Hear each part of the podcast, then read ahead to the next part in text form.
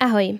V dnešním krimi příběhu se řekneme o trochu méně známém aspektu života hollywoodského herce Woodyho Harrelsona. Jehož životní cesta byla poznamenaná temným rodinným tajemstvím. Jeho otec, Charles Harrelson, byl totiž usvědčený nájemný vrah, který byl odsouzen za zabití federálního soudce. A to není vše. Charles Harrelson se přiznal k desítkám, desítkám dalších vražd a dokonce tvrdil, že byl střelcem, který zabil prezidenta Johna Kennedyho. Jeho syn Woody ale i přesto věří v jeho nevinu a strávil roky bojem za obnovení jeho procesu. No a než se dáme do videa, tak vám musím říct jednu velkou novinku. Je to ta, o které už hodně dlouho mluvím a ta, kterou jsem nedávno oznámila na mém Instagramu.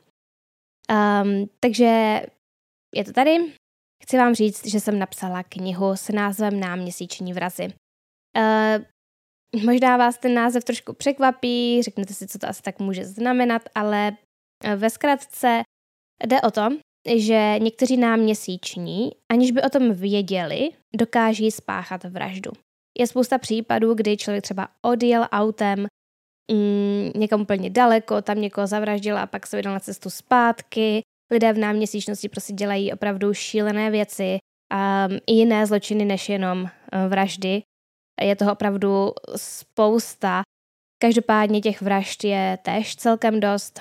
Někteří lidé samozřejmě náměsíčnost využívají jen pro uh, jako výmluvu vlastně, pro svoji obhajobu to používají, aby si snížili trest a podobně. Je poměrně těžké dokazovat, jestli člověk byl náměsíčný, um, když tu vraždu páchal. Je to velice zajímavé téma, mě opravdu hrozně moc nadchlo, protože jsem se dozvěděla spoustu nových věcí a pamatuji si, eh, když jsem se o tomhle poprvé dozvěděla, tak jsem o tom chtěla natočit video. Jenže, to už jsem vám vlastně říkala na Instagramu, jenže jsem nevěděla, který případ zpracovat. Zaujalo mě jich hrozně moc a tak jsem to nechávala pořád na později, protože jsem si říkala, tak um, tohle je opravdu uh, něco, co je potřeba zpracovat do dlouhého videa a podobně, takže jsem to odkládala. No a potom přišla ta příležitost uh, napsat knihu a tak jsem si říkala, tohle je Mm, to téma, o kterém musím psát, je to opravdu obsáhlé, takže se to na to super hodí. No a takže jo, kniha Náměsíční vrazy je už nyní v předprodeji. Vyjde, oficiálně vyjde 28. září, ale to bude svátek, takže v podstatě spíše 29. září 2023 a v ten den už si ji budete moci koupit eh, ve vašem oblíbeném knihkupectví. Měla by být k dostání úplně všude. Eh, co vím, tak už teďko je vlastně online. Na knihy Dobrovský, Luxor, Martinus, Palm knihy, Kosmas, Knižní klub. Prostě když si dáte do vyhledávače na měsíční vrazy, tak vám to všechno vyjede. Dále je tu ještě další moc důležitá informace a to je to, že um, bude autogramiáda slash křest a, a tak dále, prostě všechno tak nějak v jednom a bude se to konat 23 října, tedy měsíc, zhruba měsíc po vydání knihy. Původně jsem si myslela, že to bude zhruba týden po vydání knihy, ale dostala se ke mně informace, že tomu tak nebude. A bude to 23. října 2023, takže si už třeba tu knihu mezi tím stihnete aspoň přečíst. No a um, bude se to konat uh, v 18 hodin uh, v Paláci knih Luxor na Václavském náměstí v Praze, takže se tam na vás budu moc moc těšit. Um, doufám, že vás kniha zaujme, že se vám bude líbit. Já si myslím, že je jako suprová. Je prostě pro všechny krimiholiky. Pokud vás baví true crime, tak vás rozhodně bude bavit. A hlavně se v ní dozvíte o spoustě nových případů, o kterých jste ještě nikdy neslyšeli. Není to obsah, který bych už na YouTube vytvořila, nebo na Spotify, nebo někde tak. Je to, jsou to vlastně úplně nové příběhy, které jsem ještě nespracovala, takže to pro vás bude úplně nový obsah. No a eh, zároveň s tím chci ale říct, že plánuji vydat aspoň jedno video eh, o případu z té knihy. Vlastně jako z propagačních důvodů a podobně. A chci se zeptat, jestli o to vlastně vůbec stojíte, jestli chcete nějaké, nějaký ten případ mít i tady. Nevím, kdy to vydám, pravděpodobně až po vydání knihy, protože prostě nechci žádné spoilery a vy určitě taky nechcete. Takže, takže jo, takže potom prostě někdy můžete očekávat aspoň jeden případ z té knihy zpracovaný i formou videa zde na kanálu. Je to pro mě opravdu splněný sen a doufám, že se bude líbit. No, takže si myslím, že teď už bychom asi mohli přejít k tématu dnešního videa.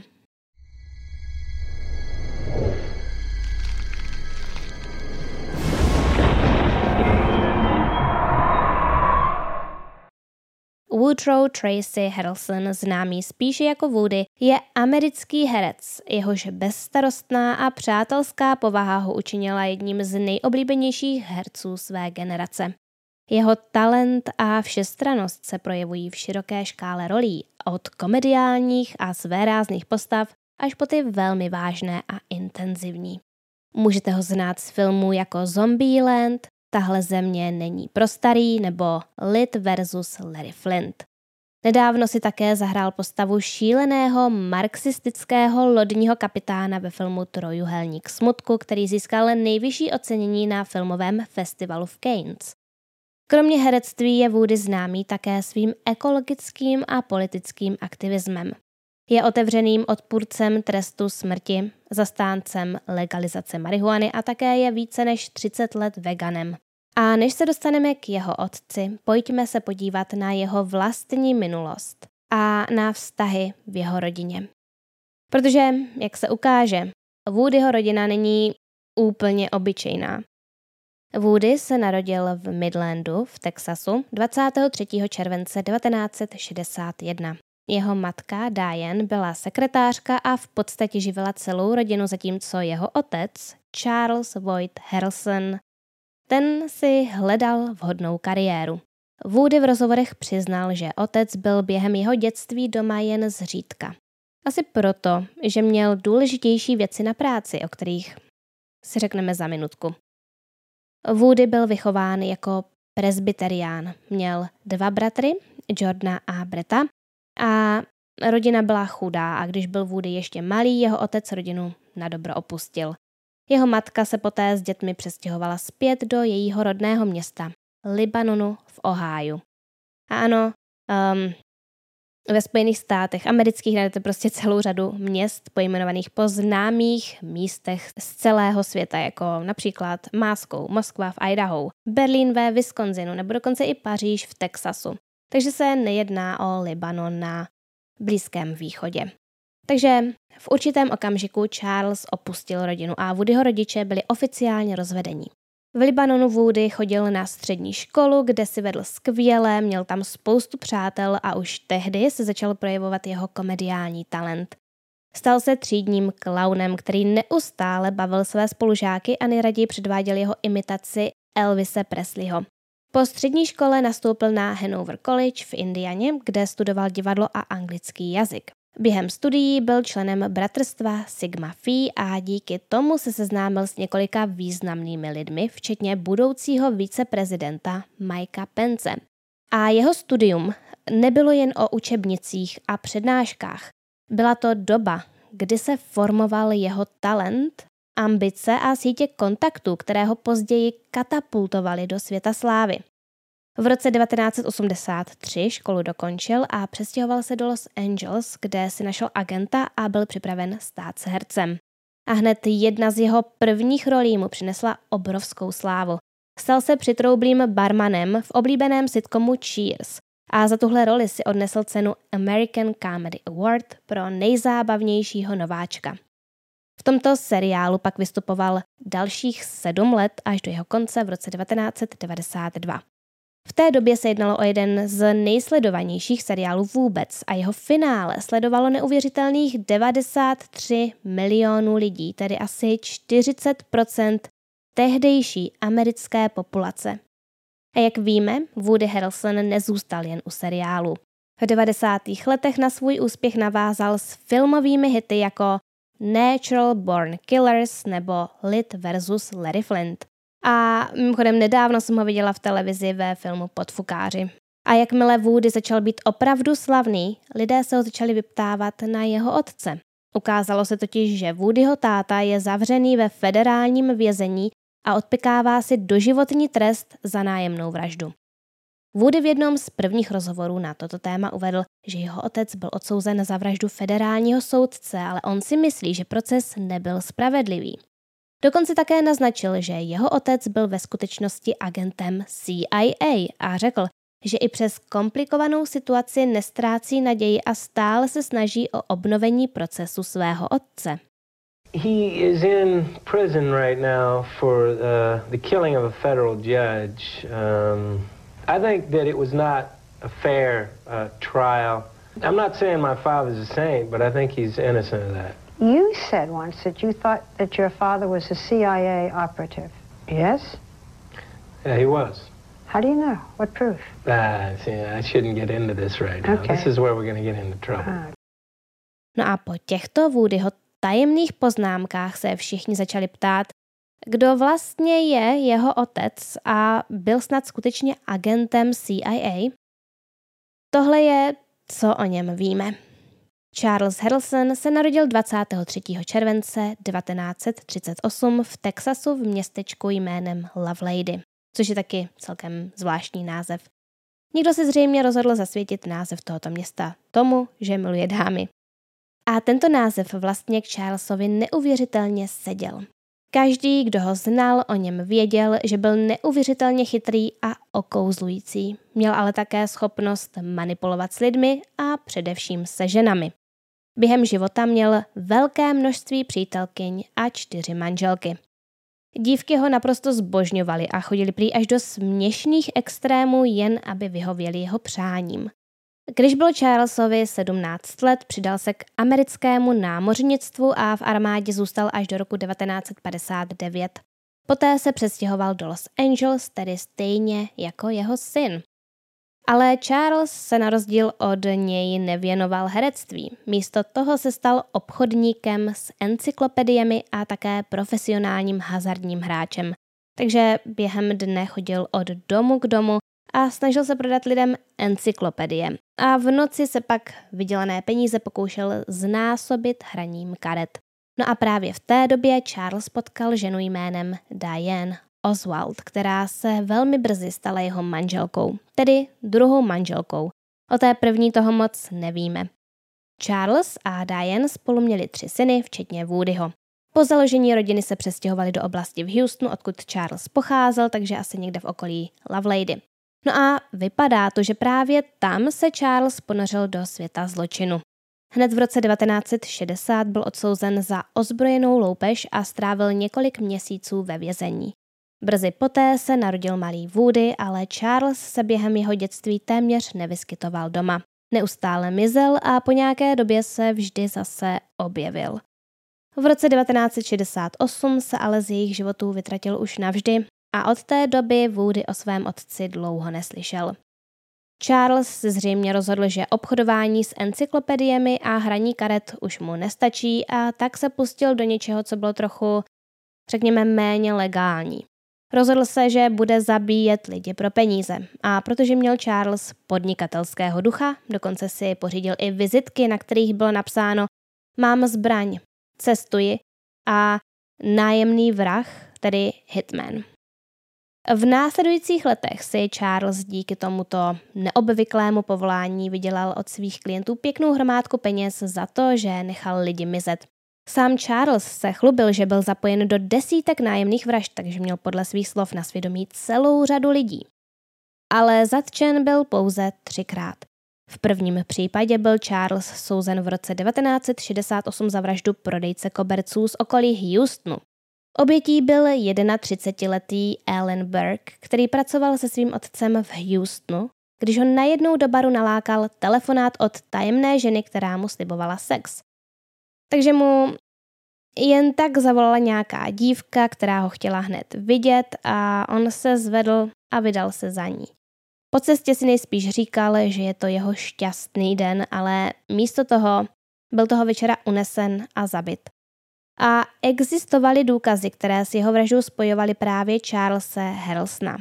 Podle jedné z teorií byla vražda odplatou za činy Elena Berga staršího, který v komunitě pomlouval svého bývalého zaměstnance.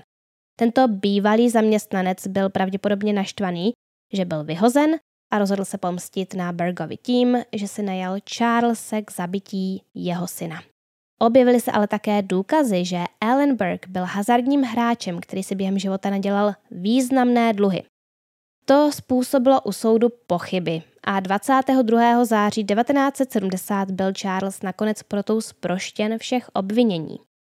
Ellenův bratr David napsal o smrti svého bratra o několik let později bestseller s názvem Utíkej bratře, utíkej, paměti o vraždě v mé rodině. A v této knize tvrdil, že Charles využil k nalákání Elena svou tehdejší přítelkyni Sandru Sue Hathaway. Ta proti němu prý i svědčila u soudu a tvrdila, že pomohla vylákat Berga do baru, kde ho Charles se zbraní v ruce donutil nastoupit do auta a poté ho zastřelil na odlehlém místě. Jeho právník ale u soudu předvolal několik svědků, kteří tvrdili, že Charles byl v té době někde jinde a má tedy alibi. David věří, že se jednalo o falešná tvrzení, která Charlesovi zajistili jeho vlivní přátelé z podsvětí. A protože podle jeho názoru nebylo nikdy dosaženo spravedlnosti, nemůže prý ani sledovat žádné Woodyho filmy. Jediný jeho film, který si nenechal ujít, byl Tahle země není pro starý. Ale byl jim prý velmi traumatizován, protože jeho děj mu připomínal okolnosti, za kterých byl zabit jeho bratr. Hlavní postavou tohoto filmu je totiž profesionální zabiják s jateční pistolí. Druhý případ, který Charlesa Harrelsona dostal k soudu, se týkal vraždy obchodníka s obilím Sema de Galia, ke které došlo také v roce 1968. Ale nebyl to jen obyčejný obchodník s obilím. Spolu s obchodním partnerem Pítem Scam Redem se věnovali i pašování drog. A právě Pete byl na Sema naštvaný, protože kvůli němu přišel o velkou zásilku heroinu. Rozhodl se tedy vyřešit problém po svém a zaplatil Charlesovi Harrelsonovi 2000 dolarů za to, aby Sema zabil. Pete skončil za mřížemi na 7 let, ale Charles si opět najal šikovného právníka, který přivedl k soudu jednu barovou zpěvačku a ta byla ochotná dosvědčit, že Charles byl v době vraždy s ní. Porota se tedy nemohla shodnout a soud se neustále a neustále odkládal. V roce 1973 se ale situace změnila. E, zpěvačka uprchla ze země, aby se vyhnula obvinění z křivého svědectví a Charlesova obhajoba se rozpadla jako domeček z karet. Byl odsouzen k 15 letům vězení, ale v roce 1978 byl po odpikání pěti let propuštěn za dobré chování. Vypadá to, že tresty za vraždu byly v té době v Texasu dost nízké. Každopádně Charles nejspíš všechny přesvědčil, že se napravil a na dráhu zločinu se už nevydá. Bohužel se ukázalo, že se Charles ve vězení ve skutečnosti nenapravil ani trochu. Když byl propuštěn, nejenže pokračoval ve svých zločinech, ale dostal také svou nejlépe placenou zakázku.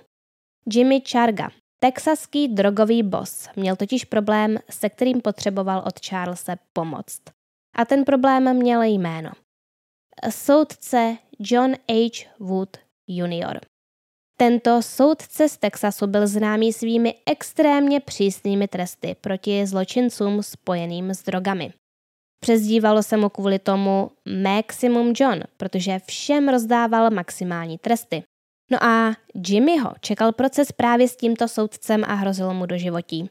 Takže Jimmy Charlesovi nabídl 250 tisíc dolarů za zabití tohoto soudce a Charles to údajně přijal. 29. května 1979 byl soudce John Wood zastřelen před svým domem v San Antoniu v Texasu. Bylo to vůbec poprvé ve 20. století, kdy došlo ve Spojených státech amerických k vraždě soudce a jeho zabití otřáslo celým národem. Prezident Jimmy Carter to nazval útokem na celý americký justiční systém. Na federální vyšetřovací úřad byl proto vyvíjen ohromný tlak, aby případ rychle vyřešili. John Wood měl v den své vraždy vynést rozsudek právě v případu Jimmyho, který byl nejen největším drogovým dílerem v texaské oblasti, ale také prodejcem koberců. Takže biznis s koberci byl v té době možná pouze krycím podnikáním pro obchod s drogami.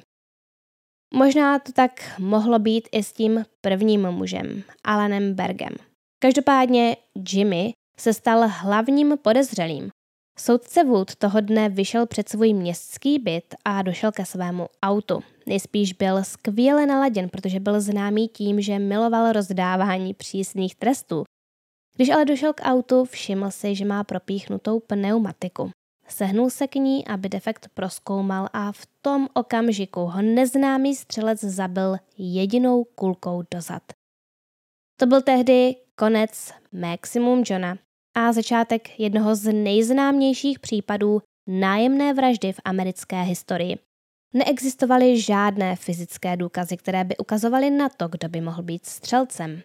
Ale vyšetřovatelé Jimmyho zatkli a začali vyšetřovat osoby, se kterými se stýkal. A zjistili, že obchodně spolupracoval s mafiánskými rodinami ze všech koutů Spojených států, včetně newyorských Bonanos, což jsou ti, na které se bratři Menendézovi pokusili svést smrt svých rodičů. Svět je malý.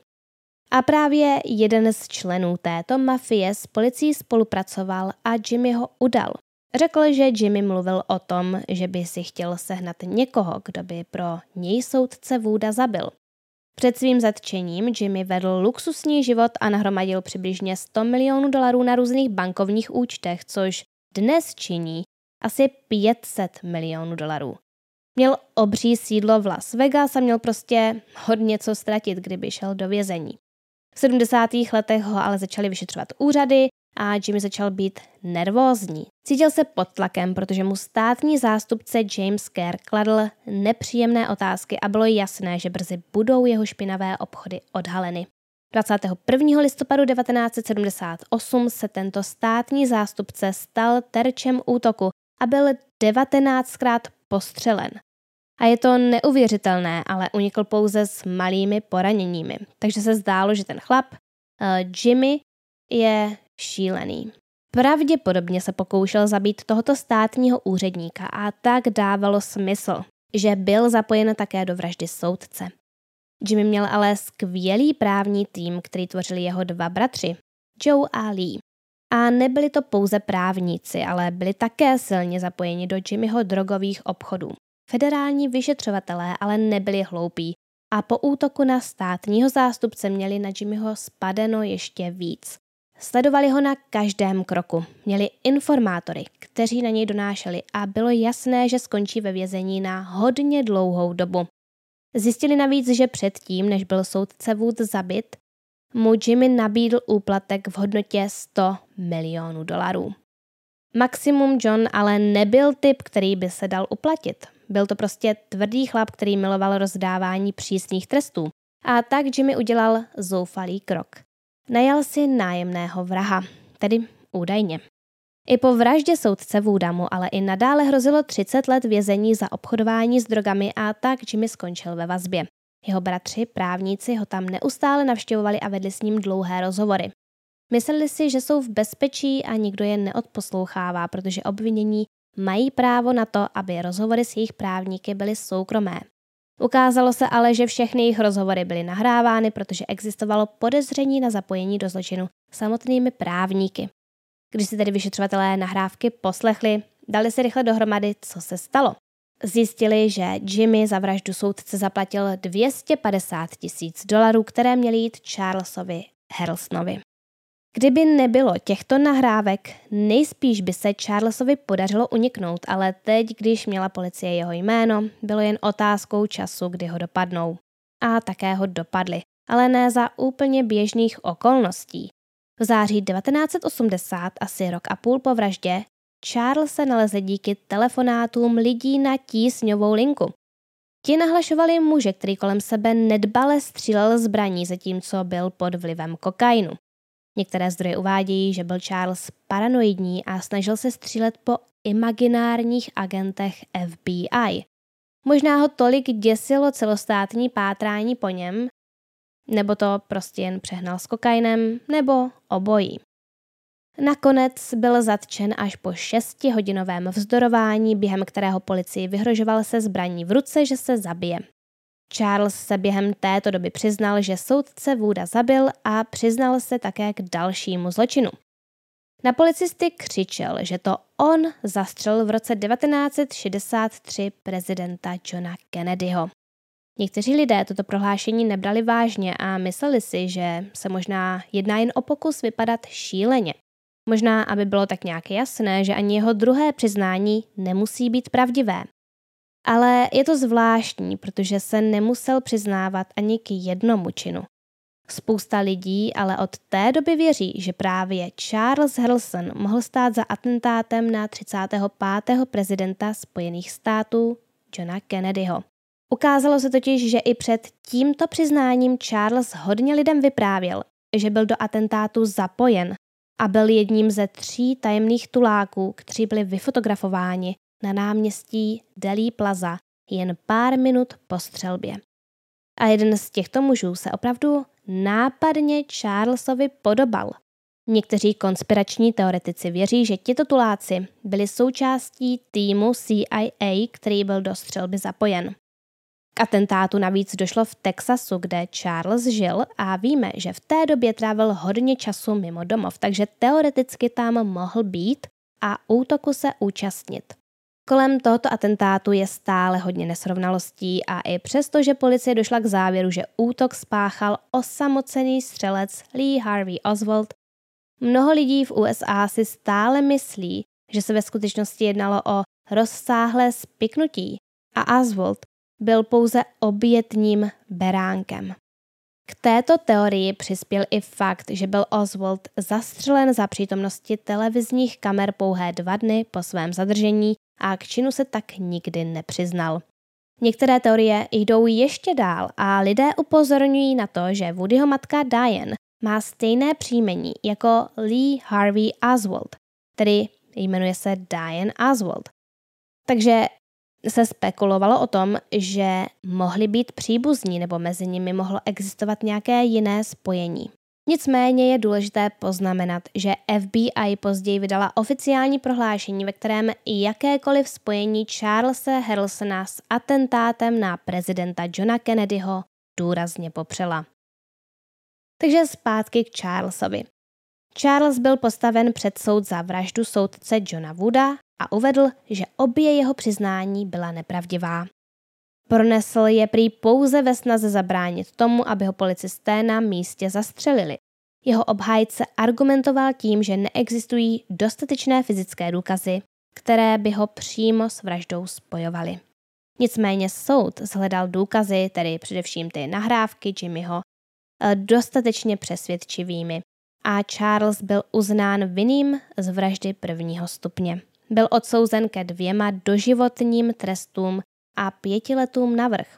Jeho třetí manželka, Joanne, která mu poskytla alibi na dobu vraždy, byla obviněná z křivého svědectví a také z účasti na této vraždě, protože se ukázalo, že mu sehnala zbraň, kterou použil ke střelbě.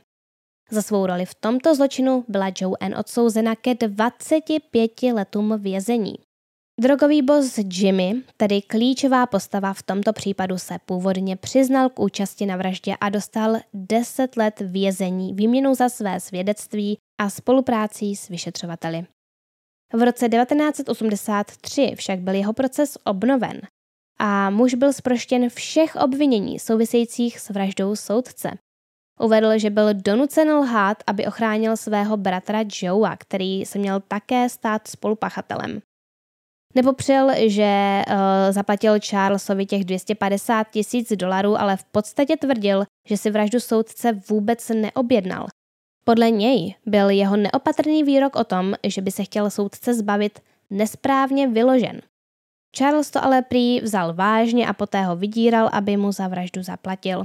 Takže Jimmy byl zproštěn viny, ale stále zůstával ve vězení za jeho obchody s drogami. Když byl pak v roce 2003 podmínečně propuštěn, odvolal svá předchozí tvrzení a prohlásil, že soudce Wooda zastřelil někdo jiný než Charles Harrelson. A právě toto prohlášení vedlo Charlesova syna Woodyho k tomu, aby se začal pokoušet o obnovení procesu svého otce. Woody se podle svých slov o Charlesově osudu dozvěděl z rádia, kde byl ve spravodajství probírán jeho nadcházející soudní proces V té době mu bylo 20 let a od slávy ho ještě dělili roky. Když slyšel jméno Charles Harrelson, uvědomil si, že se musí jednat o jeho ztraceného tátu, o kterém toho moc nevěděl. Zeptal se tedy na to své matky a ta mu nakonec přiznala, že je to opravdu tak. Od té doby začal Woody soud svého otce aktivně sledovat a když byl Charles odsouzen na doživotí, pokusil se s ním navázat vztah. Začal ho pravidelně navštěvovat ve vězení a vybudoval si s ním silnou vazbu. Popisoval ho jako jednoho z nejartikulovanějších, nejvzdělanějších a nejvíce okouzlujících lidí, které kdy poznal. Uvedl, že na něj nepohlíží jako na otce, ale spíše jako na přítele. Prozradil také, že on i jeho otec mají narozeniny ve stejný den. V jednom rozhovoru řekl, v Japonsku mají takovou věc, kde říkají, že když se narodíte v den narozenin svého otce, nejste jako váš otec. Vy jste svůj otec. Je to tak divné. Když jsem s ním seděl a mluvil, bylo prostě ohromující vidět všechny ty věci, které dělal stejně jako já. Během let se jejich vztah prohluboval a Woody začal věřit Charlesově tvrzením o jeho nevině. Charles mu řekl, že s vraždou soudce neměl vůbec nic společného a pouze si za ně vzal kredit kvůli finanční odměně od Jimmyho. Tato víra v otcovu nevinu pak vedla Woodyho k tomu, že za jeho právníky během let utratil přes 2 miliony dolarů. Snažil se mu zajistit nový proces a možné osvobození.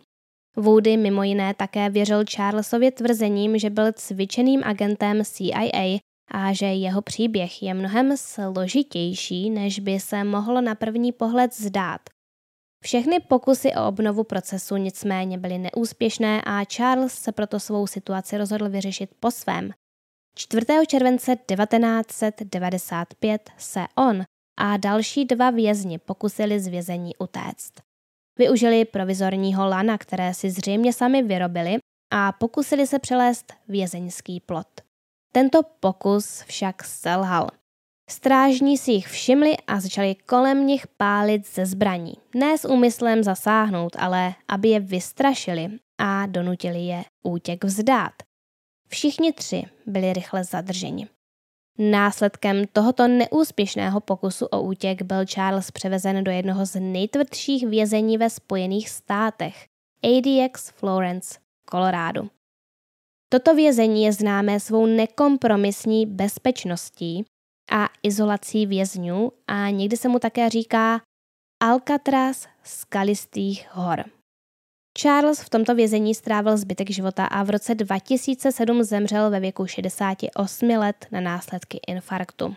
Dodnes není známo, do kolika atentátů byl Charles zapojen. Byl odsouzen pouze za dvě vraždy, ale zanechal po sobě dokumenty a deníky, které ho spojují s desítkama dalších nájemných vražd, sahajících až do počátku 60. let. Nikdo neví, zda se chtěl takto pouze zviditelnit nebo má na svědomí opravdu takové množství životů.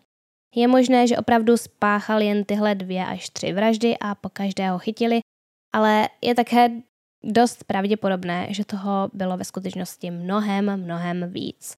Existuje ještě jeden klip, jedno video, ve kterém Charles Harrelson před smrtí mluví o atentátu na Johna Kennedyho v jednom z mála dostupných rozhovorů z vězení. V tomto rozhovoru řekl, ve stejnou chvíli, kdy jsem řekl, že jsem zabil toho soudce, řekl jsem, že jsem zabil i Kennedyho. Na otázku, jestli věřil tomu, že Lee Harv Oswald zabil Kennedyho, odpověděl. Sám bez pomoci nějakého tajného úřadu vlády Spojených států nebo aspoň části tohoto úřadu? Myslím, že jste velmi naivní, pokud tomu věříte.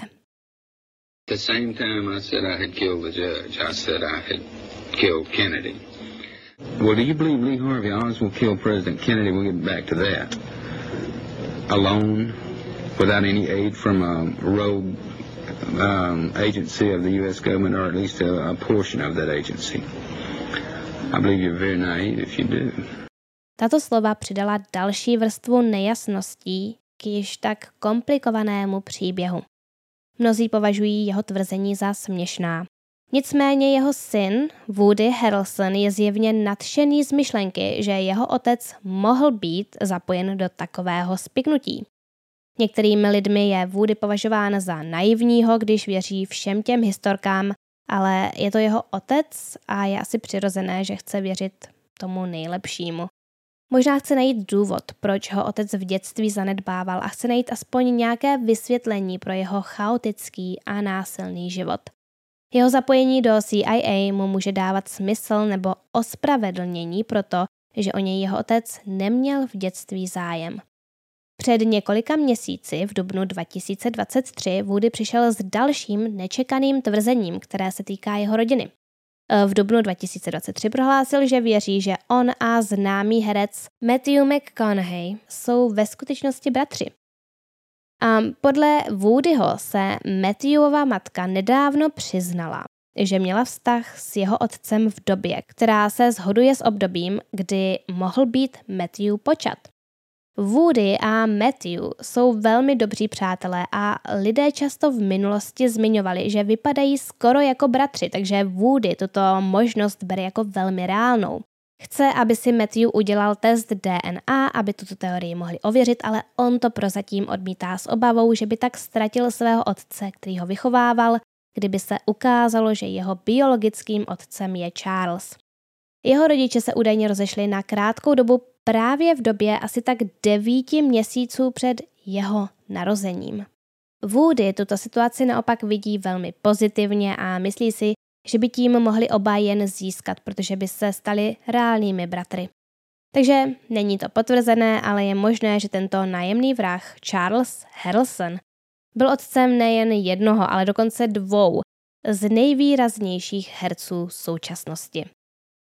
Budu moc ráda, pokud mi dáte vědět, co si o tom všem myslíte. Myslíte si, celkově mimochodem myslíte si, že eh, je pravdivá ta oficiální verze ohledně atentátu na prezidenta Kennedyho?